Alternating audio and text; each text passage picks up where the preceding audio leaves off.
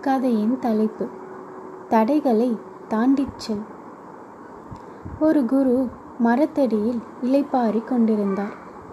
சீடன் விளையாட்டாக மரத்தில் ஏறிக்கொண்டிருந்தான் அங்கே வண்ணத்து பூச்சியின் வலைப்பின்னலை கண்டான். அதிலிருந்த வண்ணத்து பூச்சி பின்னலை விட்டு வெளியே வர திணறிக் கொண்டிருந்தது.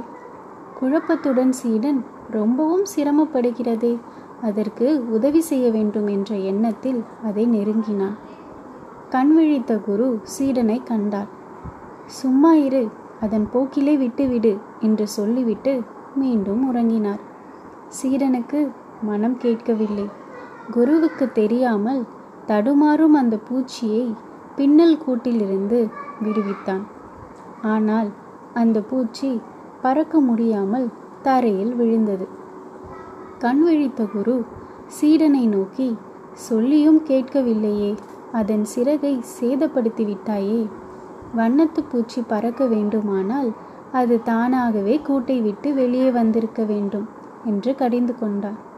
வண்ணத்து பூச்சி மட்டுமல்ல மனிதனுக்கும் இது பொருந்தும். வாழ்வில் குறுக்கிடும் கஷ்ட நஷ்டங்களுக்காக பிறரது உதவியை நாடக்கூடாது.